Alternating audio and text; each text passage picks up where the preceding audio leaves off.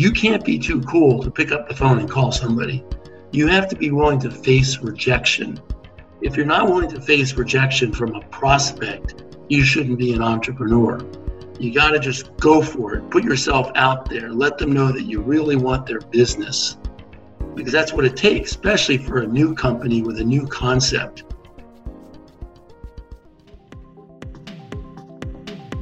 Welcome to the In Factor conversations about how great entrepreneurs started, stumbled, and succeeded.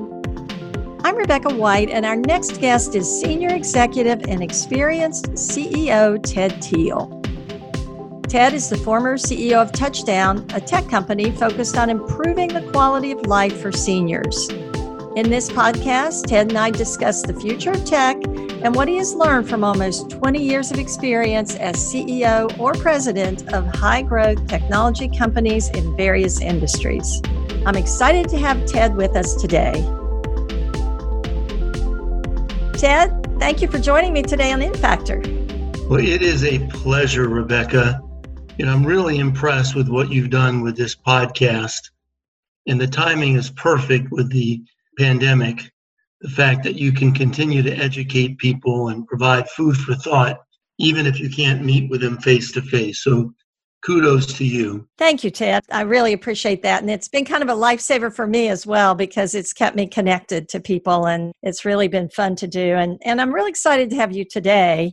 We've talked a little. You're new to Tampa, Florida, and we've met virtually a few times and I've heard a little bit of your story, but I wonder if you could start by telling our listeners a little bit about your entrepreneurial journey. How did you get to be CEO of and president of several tech companies? Well, I have a lot of entrepreneurship in my family, and that made a difference. And you know, my first entrepreneurial experience was selling comic books out of my little red wagon when I was you know, five years old. Perfect.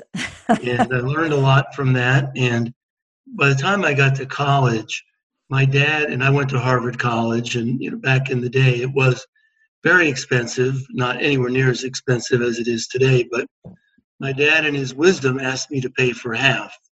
He felt that if I had skin in the game, that I would take it more seriously. And mm-hmm. so I went to my first year, and it was great. And then decided to take a year off and travel to the South Pacific and live on five dollars a day. And you go to places like Tahiti and New Zealand and Australia and Fiji and Hawaii. It was an amazing, amazing year. I bet. When I was over there, I kept thinking about how am I going to pay for college? The summer before, I actually sold books door to door, which was a wonderful experience for a company called the Southwestern Company. And I learned a lot about sales from that experience. But I kept thinking, how am I going to pay for college? And so I, I was hitchhiking in Western Samoa, and I got picked up by a Turkish guy with a truck and in the back he had a whole bunch of Turkish carpets, and he was selling them to the Samoans. And I thought, okay, if this guy can import Turkish carpets to you know, Western Samoa and American Samoa, I could bring back jewelry from Samoa in the South Pacific to America. And so I did. I started importing jewelry under the name Tahiti Ted and that's how I paid my way. That's how I paid for the last three years of college is by doing that. It was a great experience doing that. I made a lot of money and learned a lot about you know importing things and about business in general. And then I went back to college and finished college. And at the time, everybody was talking about the computer and the personal computer, and it was kind of it was all the rage. It was actually the person of the year for Time Magazine that year. Mm-hmm. And so I decided that the best way I could get experience is to go into the computer industry and sales. And so I did that for a few years, uh, software and computers, and then went to Harvard Business School. And after, so ever since then, I've been in the technology business in various startups and technology companies. Sometimes I've been a founder, and sometimes I've been part of the founding team.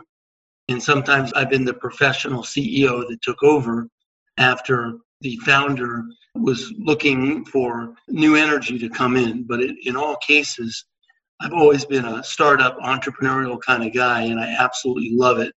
Now, did you grow up in that kind of family? You said, I think you said earlier, was your Yeah, my father grandfather. also? Your it was funny grandfather. because on my mother's side, my grandfather was an entrepreneur. You know, he was a real estate tycoon. You know, Uh huh. on my father's side, my my grandfather was an academic, but he was a marketing professor. He became the dean of Harvard Business School. So I kind of have the academic side of my family and the entrepreneurial side of my family. Right, right.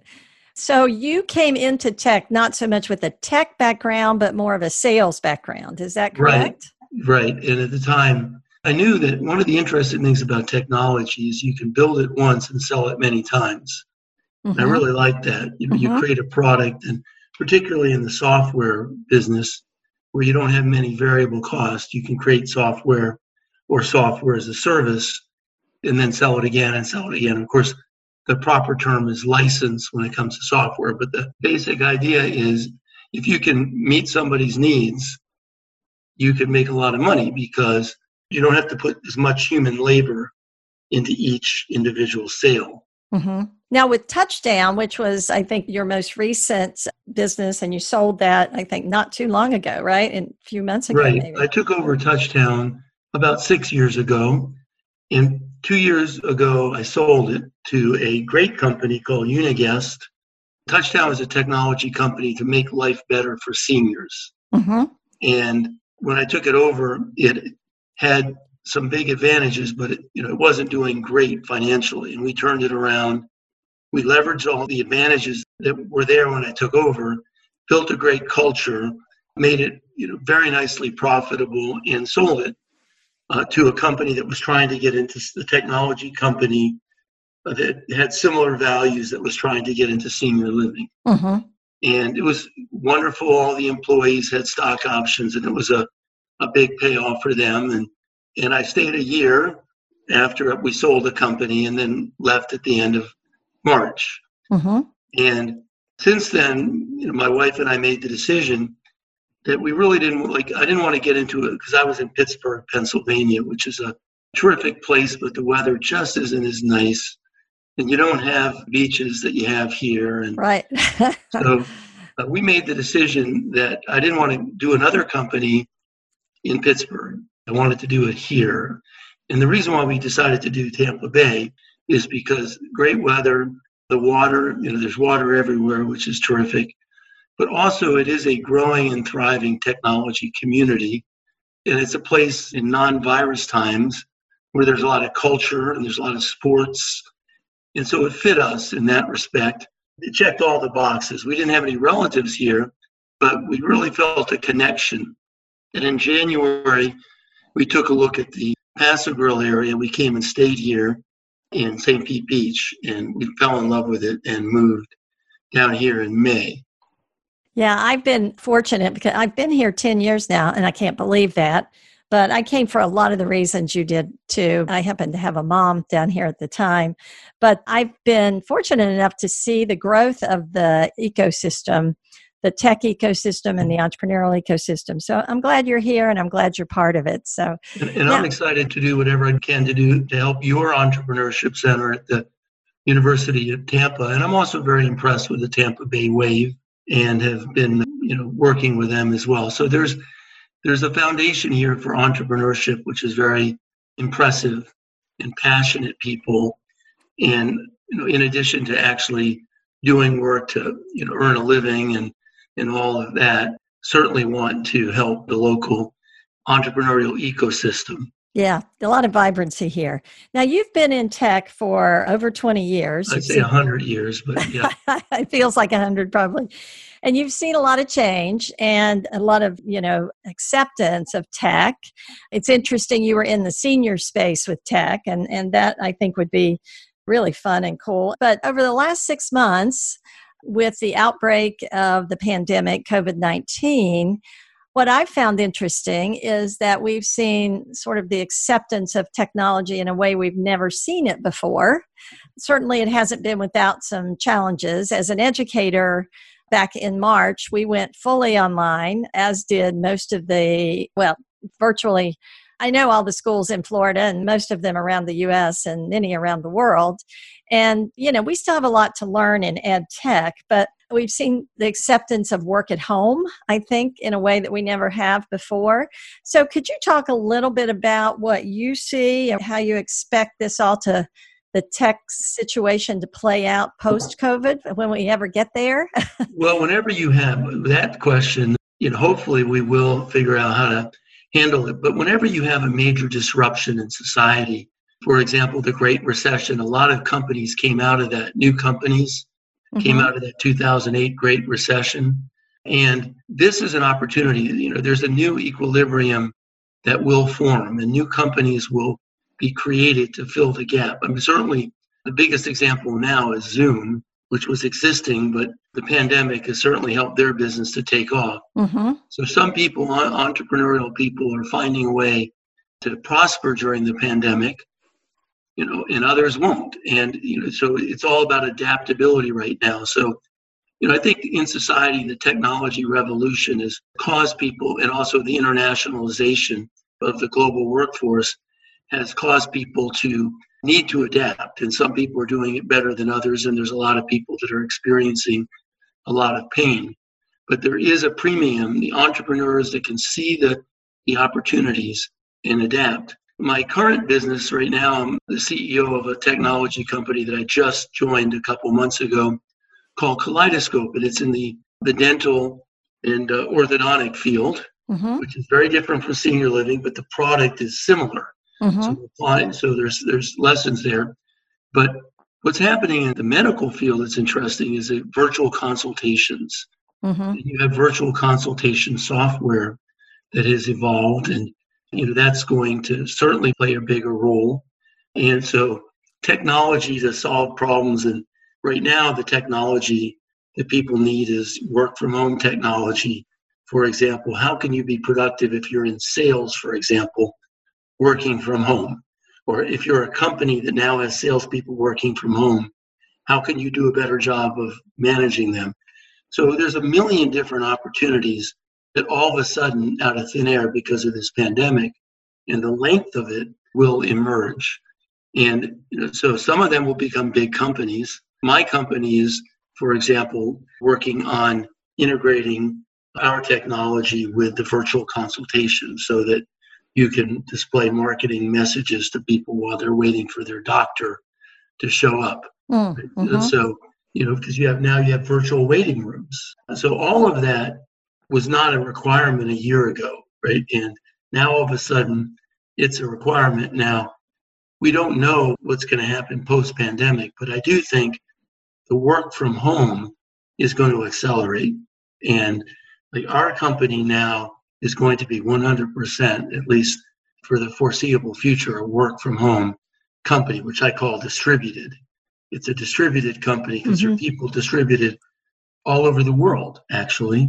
So, you know, that's something that probably would have been harder to do six months ago. It was right. just the paradigm. You got to have an office like Touchtown. We had a traditional office where people went to, and as we talked about the other day, we had a culture where people would bring their dogs, and and it was really a fun culture. So, if you're in the virtual world or distributed world, how do you create a great culture if you don't have an office? Like, you know, there's all sorts of interesting problems that the virus, you know, opportunities that for entrepreneurs that the virus has created. Right. Yeah, it's really interesting, isn't it? You know, my daughter works for a company and they've pretty much been told that they won't be coming back until January of 2021, won't be coming back to the office. And she's okay with that, the kind of work she does. She can be productive. But you're right, you know, there's a lot of things like trust and team building and things that most of our methodology is built around human interaction, being together. I know for me personally, I've been able to be productive with a lot of people, but they were people that I knew before and that I'd already built a relationship with. So, you know, building a relationship newly online could be challenging, and we're going to need some people it's to tough. think deeply about that. Things like Zoom help because at least you know, we respond to the faces and, right. and Zoom helps. But here's another opportunity that somebody could take advantage of. You know, right now there's so many moms in particular, but parents that have kids at home and they're trying to do their job, right? And with the kids at home. And how can you do that? Like, is there some technology that could facilitate that? That's now an urgent requirement. Mm-hmm. You know, I have a daughter that's a professor, and she's got two kids, two girls, young, and she's really worried. Like, how is she going to be able to even doing Zoom classes for her students while also taking care of her girls? How do you do that? Right? Yes. And so somebody might solve that problem, you know, Right. and make fifty million dollars by doing it. So Yeah. somebody out there, if you may just make fifty million dollars, then make sure you give a bunch of it to the University of Tampa entrepreneurship. yeah, because they got the idea from this, right? Thank you, Yeah. Ted. Appreciate that. That's very generous of you. So, hopefully, there are some young people or people of any age really out there listening that have that are getting some ideas from this. And I have students all the time that are saying, you know, I know I want to do something in tech, but I really don't know how to get started. I don't know what I should do. You know, I'm going to get my degree, but I'm probably not ready. Do you have some suggestions for anybody who wants to go into the tech space? What are some of the things they should know about working in tech? Well, I think that you know, certainly when you come up with an idea, you have to find some way to validate the idea. And there's nothing like talking to potential customers and asking them, if we build this, will you buy it? And a lot of times you can do it. If you say, I'm doing market research, you know, people are, you know, they're less defensive when you're saying, I'm thinking of doing something. Would that be something that you would buy and how much would you pay for it? So being able to get real insights from potential customers is very, very important. I think another thing is you can't fall too much in love with your idea. And most of the time, certainly every business I've been involved with, the idea at the beginning isn't the idea at the end, it evolves. Right. I think one of the important things, and it's interesting because there are people that will tell you that you will fail, right? And so you can't let that stop you, but you do have to get in the habit of listening. You know, as a CEO, I've always had a rule that no one's allowed to be defensive, especially me, because people will come up to me with ideas or comments or feedback, and you don't have to do everything. But the most important thing is to listen to it and absorb it and let it sink in without reacting to it defensively because people will give you good ideas when you're an entrepreneur.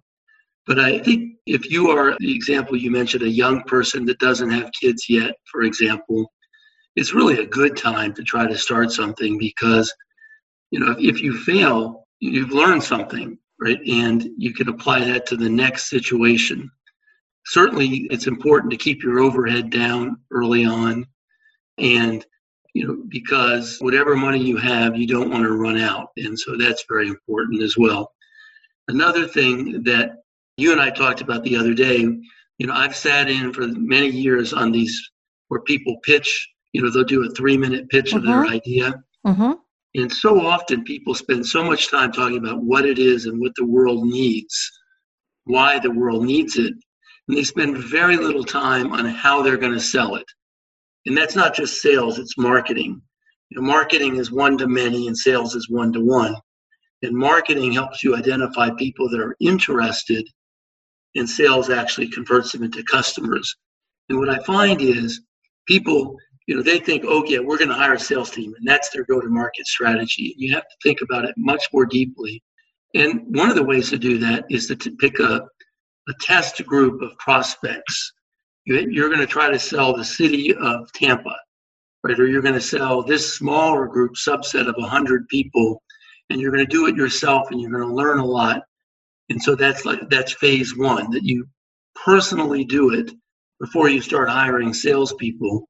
You personally do it, Hmm. and you you get bloodied a bit, right? But you learn, you get insights. So thinking about the go to market and testing it is very important for an entrepreneur.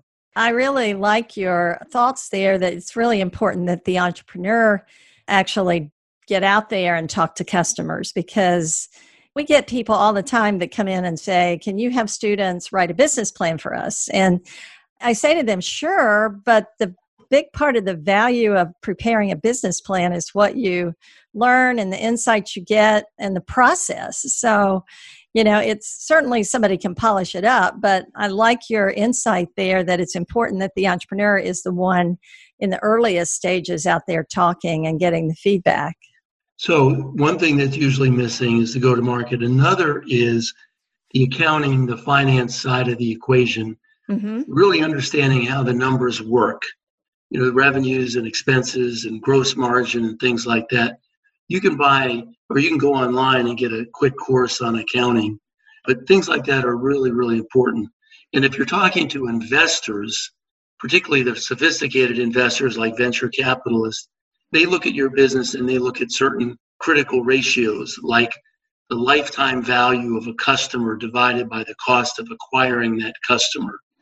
And if they don't like that ratio, they're not going to invest. So things like that, really understanding the ratios and the metrics that if you need investors, if you don't need investors, that's a good thing. But if you actually need investors, you got to understand how they think and what's important to them.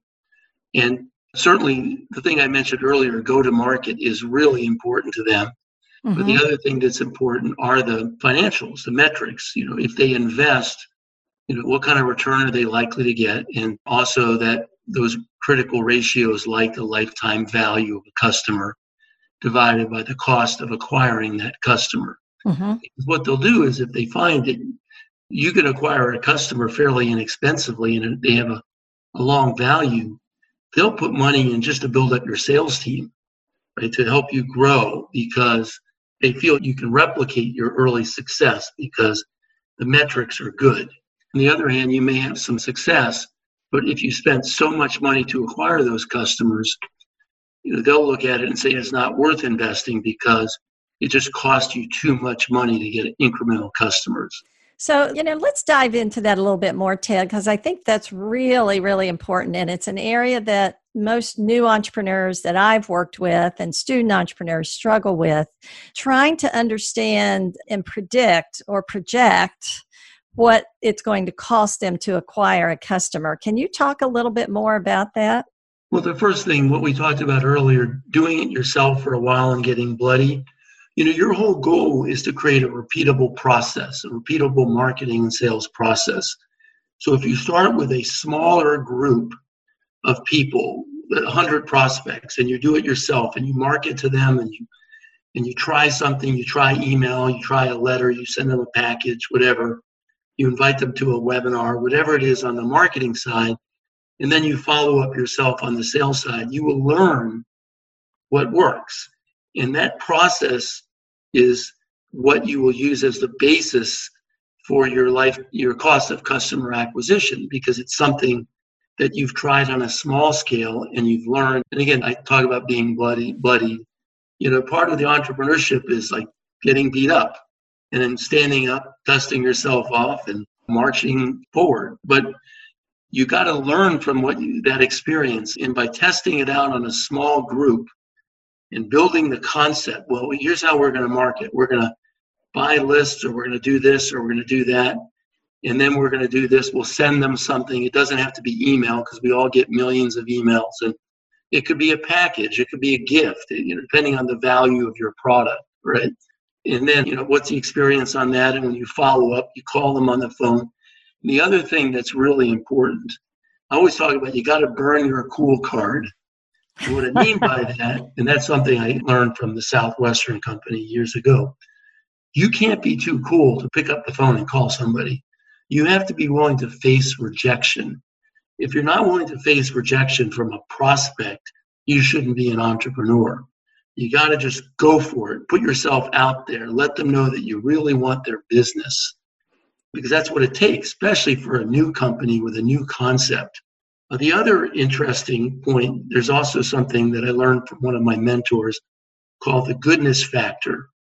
And the goodness factor is if you have a new product in an existing market, you either have to be perceived, and the perception is everything, as three times better or one third the cost. Mm-hmm. So, in its perception, it may not really be one third the cost, but it has to be either a lot less expensive and just as good or much better and the same cost or slightly better.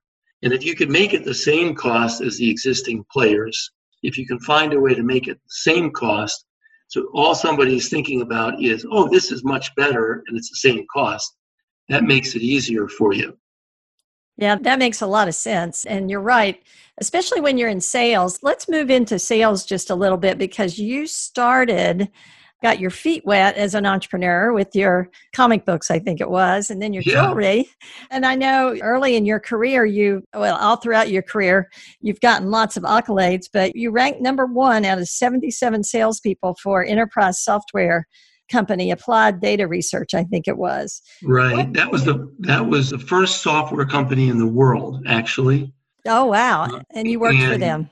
well i worked for the world's first software company actually long after they started, but I was still working for them. And I was number one. And the reason why I was able to be number one is I went after a big customer, which was the US Air Force, and I sold them a very big deal.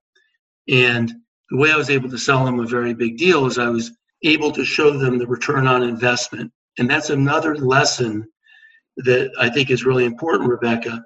Whether you're an entrepreneur starting a company or if you're a salesperson selling, it's really beneficial if you can show your customer in dollars and cents how much money they're going to save or how much money they're going to make by using your product. In order to do that, you have to have assumptions and you have to show your math. But if you can show your math and convince somebody that they can make a billion dollars by using your product, or a million, or if they can save five million dollars using your product, five million a year or whatever it is. And if they believe that, that makes an enormous difference. And in order to do that, you have to be able to look at your customer from their perspective, walk in their shoes. How is your product going to save them money or make them money? And a lot of times that means asking them questions and saying something like, listen, I really want to work on a proposal for you, but in order to do that, it's really important for me to ask some questions about your business that, of course, I'll keep confidential. And sometimes you have to sign a non disclosure agreement. But you ask questions about whatever the critical metrics are for their business, things that cost them money or make them money. Then you put it together into a spreadsheet and show why your product makes them money. Now, in the consumer realm, it's more about improving the quality of their life. You know, the ROI could be it could be saving money for consumers, but it also could be making their life easier, right? Or making their life better, or making them, you know, look 10 years younger. Right. whatever it is. Right. But in all cases, it's an ROI, return on investment. And a good salesperson is using that throughout the process, even before you actually get the numbers about their business or them as individuals. You can say that a typical customer will get this benefit and be able to show them that. And if you say, why was I the number one salesperson in my company? It was because I was able to show my customer why they could, if they spent millions of dollars with me, they would save tens of millions of dollars. Yeah.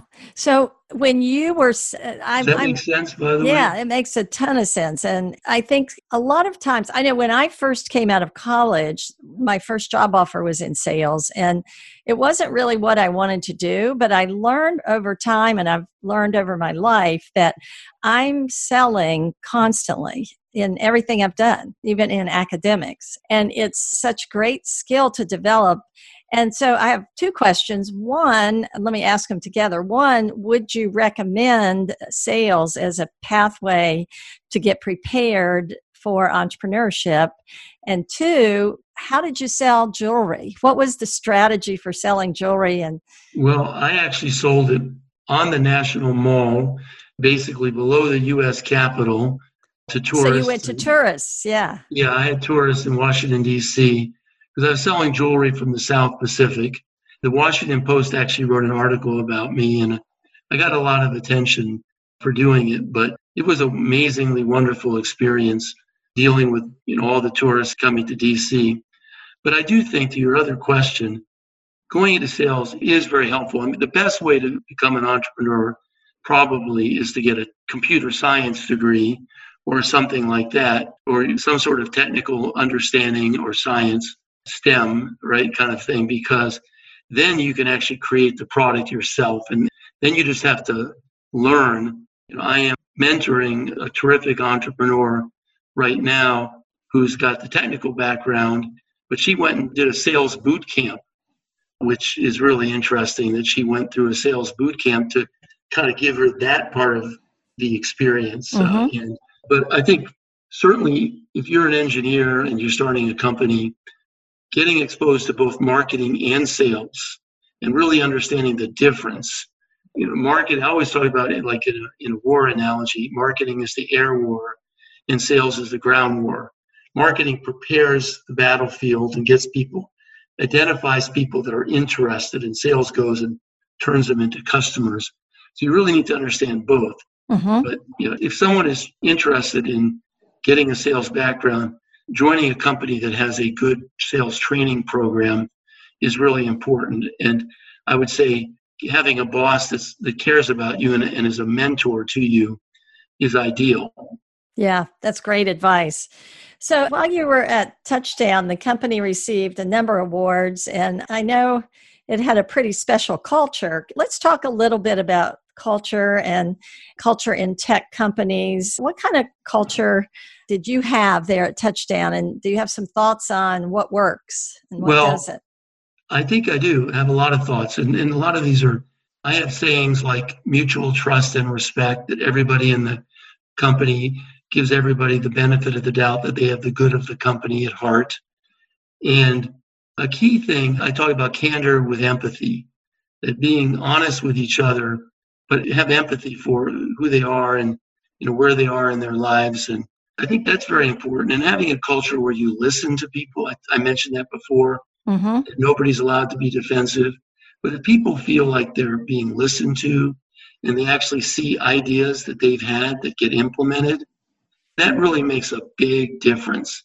And i also think things like stock options in an entrepreneurial company are very important that people see the upside in terms of getting some sort of equity return.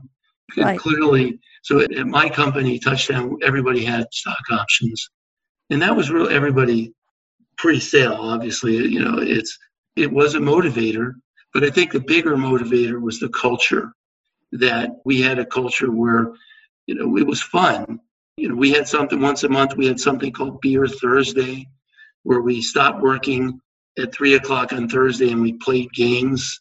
And who organized the games rotated around the company. So during the Olympics, we had a Touchtown Olympics where we had a biathlon and we had a parade of nations.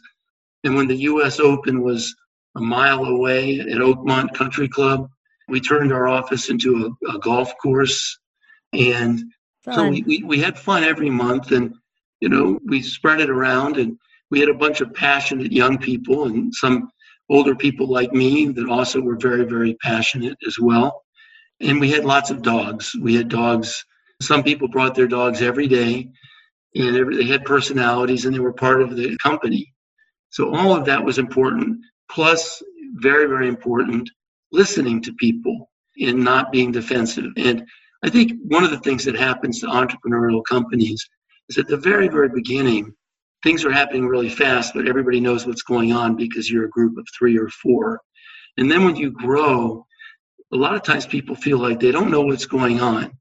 And I think that is very important, whether it's a weekly update newsletter that you know shares the financials or letting people in on what's happening. Uh-huh. You know, they really appreciate knowing what's happening. Company meetings that are interactive, where you allow people to ask questions. And I do think asking questions in advance is good because a lot of times people are shy at a company meeting in front of a whole bunch of others. But you know, all those things kind of come together. The meaningful mission, I think certainly when people talk about millennials, one of the wonderful things about the millennial generation is this need for purpose. And, mm-hmm. and certainly, you know, us older folks, you know, we care about mission as well. But I think it's front and center for a lot of millennials being involved with the company.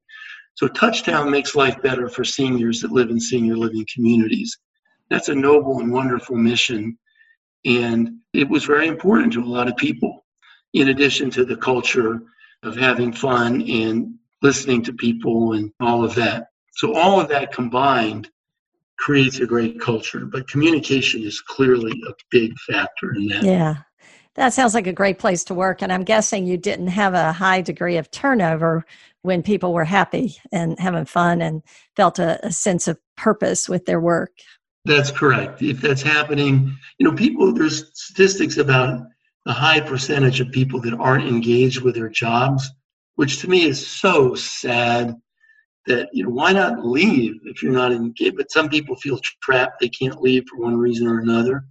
But, you know, my goal, and it's never 100%, no matter who you are, you know, my goal was to sincerely try to have it 100% of people that are engaged. And I, I guarantee you that I, I wasn't successful in that, but I made a sincere effort to accomplish that. Right? Yeah. And, and so that's another part of a great culture, I think, is actually caring about people. Yeah. Actually caring. For me, it's about the learning experience that they're getting out of it. You know, one of the questions that I always like to ask is, what did you learn from that? So if I happen to run into somebody that listened to this, I'm probably going to say, what did you learn? Right? Was there any like if there was one thing that stood out, what was it? And of course, it's never as much as you wish they learned, right? They, right. Because right. people only retain so much, right? But I'm always asking that because I do care about people's part of the deal is you give when you hire somebody, part of the deal is you give them salary, right? And that's critical. But another part of the deal is you give them an opportunity to learn. And you focus on that, like how can I help this person learn? And part of that is also if they have a career goal, what is it?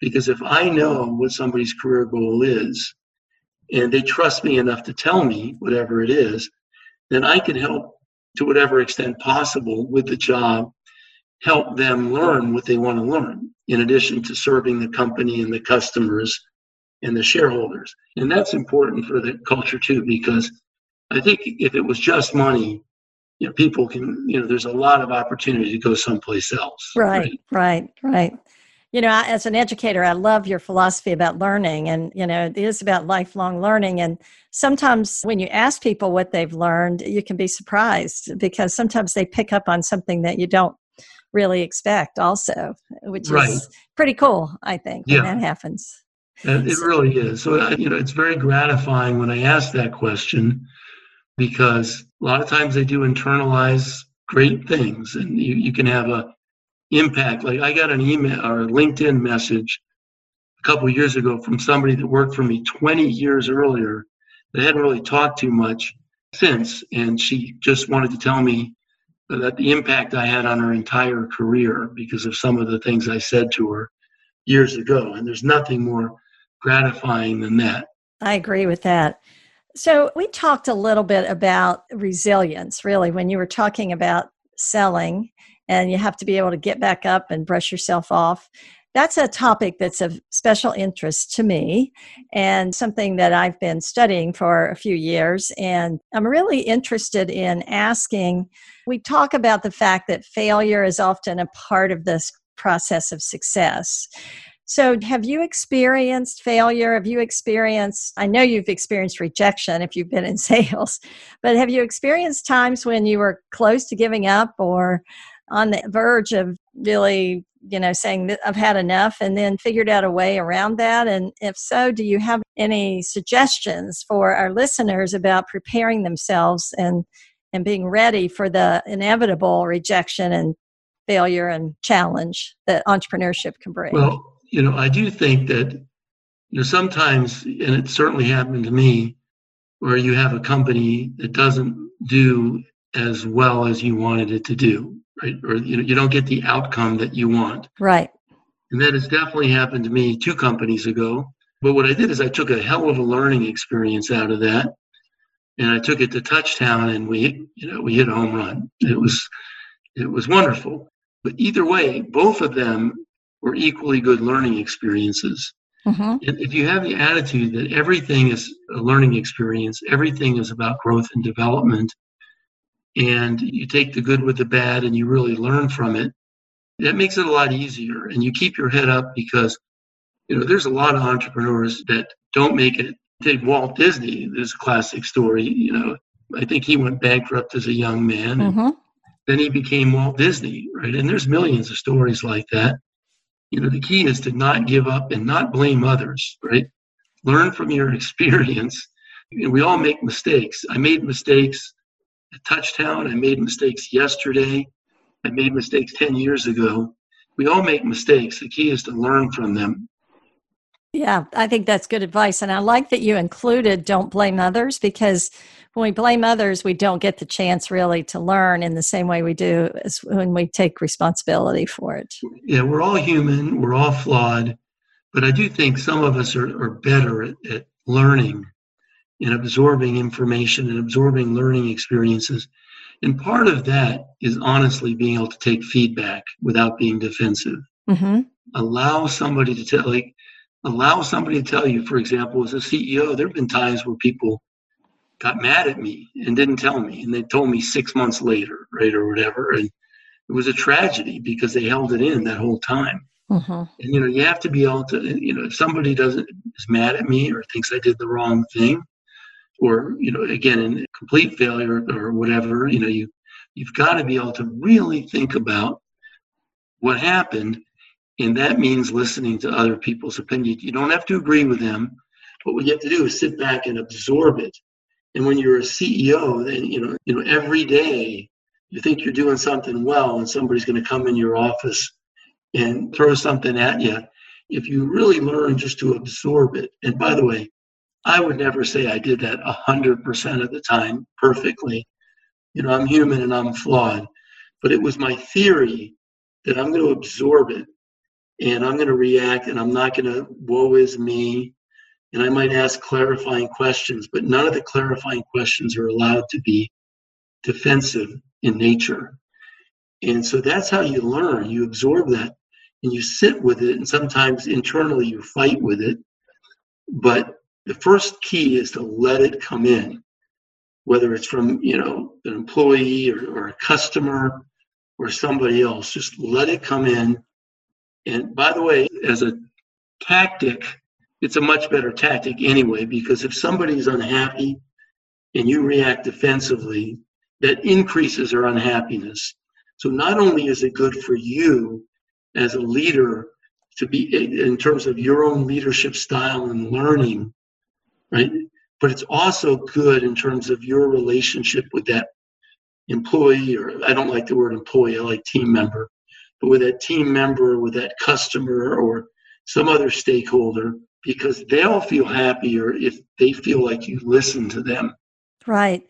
You know, that's great advice with pitching too, because I've seen some of my students get defensive in a pitch, and it's just like the worst thing ever because the investors or the judges if it's a competition just shut down when you Right. when you get defensive so that's great advice i've always encouraged my students to you know to listen and absorb it and respond respectfully and they don't have to take all the advice and they don't have And to they even- shouldn't. yeah and they because you'll get conflicting advice. Yeah. But at the moment, yes, getting feedback is a gift.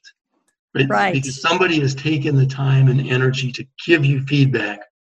And you know, usually it's good. I think one of the things that happens when people are being defensive is they tell you the reason why they did what they did. You know, I did this for this, this, this, and this reason. And that's interesting, but it's completely irrelevant. Right? It doesn't matter. The point is this person is saying that here's how I reacted to what you said, or here's what made me, you know, they may not be right. You know, it's certainly not always right. But by allowing them to give you the gift, they're impressed by that, right? You know, they're more likely to respond well to you the next time. You know, and obviously you can't just do everything somebody says. You know, you really do have to think about it.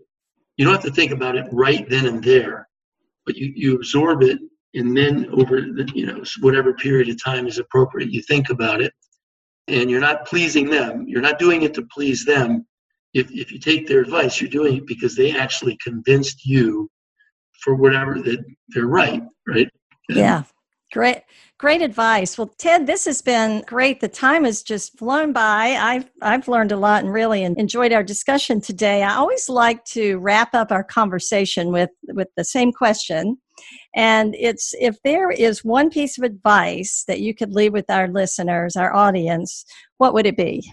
Well, if you are an entrepreneur, enjoy the process. If it's purgatory, don't do it because you're going to be better at it if you love it and you have to recognize there's ups and downs, but you just have to love the process that you're going through because it's precious. You know, it's interesting when you have the big win, very anticlimactic, actually. You know, there's joy with a big win, but you have to enjoy the process too. That would be my one piece of advice. And I do encourage anybody that happens to be listening to this, please reach out to me on LinkedIn, Ted T E D Teele, T E E L E. And if you have a question for me or anything, I'm more than happy to try to answer it. But I also think that getting involved with entrepreneurship programs like the University of Tampa, Rebecca's program, is a wonderful thing because you get the benefit of a lot of experience so that you don't have to learn it with as much pain. Ted, thank you so much. And thank you for your willingness to have our listeners reach out to you. And really appreciate your time today. And I look forward to personally getting to know you more when we get the chance to get out of our bubbles here. So thank right. you again. Well, thank you.